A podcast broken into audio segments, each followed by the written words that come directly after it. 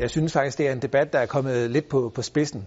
Eller sagt med andre ord, det er ret overdrevet. Frygten for en boligboble i de største danske byer vugger op og ned.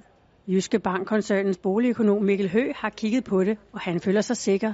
Der er ikke nogen boligboble i, i Danmark. Når det så er sagt, jamen, så er der, der områder i øh, København, særligt på det københavnske ejerlejlighedsmarked, hvor, hvor markedet øh, ser lidt øh, varmt ud, men, men det er altså ikke det samme som, at der nødvendigvis er en boble. Det, der trigger bobledebatten, er de tårnhøje priser. I områder af København er kvadratmeterpriserne kommet over den top, der var i 2006, hvor vi sidste gang oplevede en boble med store tab til følge. Men det, man skal huske på, det er, at vi i mellemtiden er vi altså også blevet rigere, og indkomsterne har været stigende. Så øh, der behøver sikkert være noget farligt i, at vi er kommet over øh, et nominelt niveau for 10 år siden. Kigger man på dem, der, der faktisk bliver godkendt til at, at købe lejligheder i København, jamen så har de øh, ret høje øh, indkomster. Så, så også ud fra, fra det perspektiv, så, så er der plads til, at øh, priserne skal stige mere. Faktisk så har jeg en, en, en gammel kæphest, og, og det er, at det er kun i København, vi sådan for alvor diskuterer, om sygeplejersken og politibetjenten skal, skal kunne købe en, en lejlighed på, på Rådhuspladsen. Øh, det kan der være gode politiske grunde til, øh, at de skal kunne, men, men ikke øh, synderligt noget fagøkonomi. Tilbage til de brandvarme områder. Hvor er de? Og skal man holde sig helt fra dem?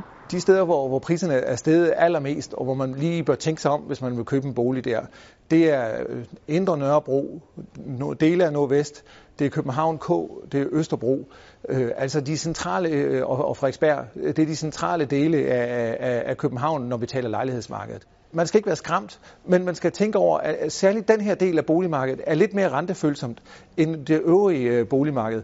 Så hvis man øh, forelsker sig i, i en bolig der, og det kan der være gode grunde til, jamen øh, så skal man bare være beredt på, at renten en dag øh, kan stige. Har man indrettet sig efter det, jamen så er der ikke nogen ko på isen. På den lange bane er jeg overbevist om, at det er en god investering.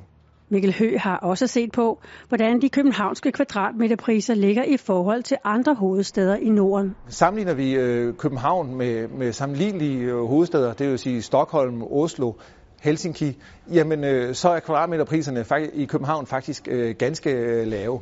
Øh, så også i sådan et internationalt perspektiv, jamen øh, så er der faktisk øh, plads til, at øh, priserne skal, skal stige noget mere i, i København, end, end de har gjort.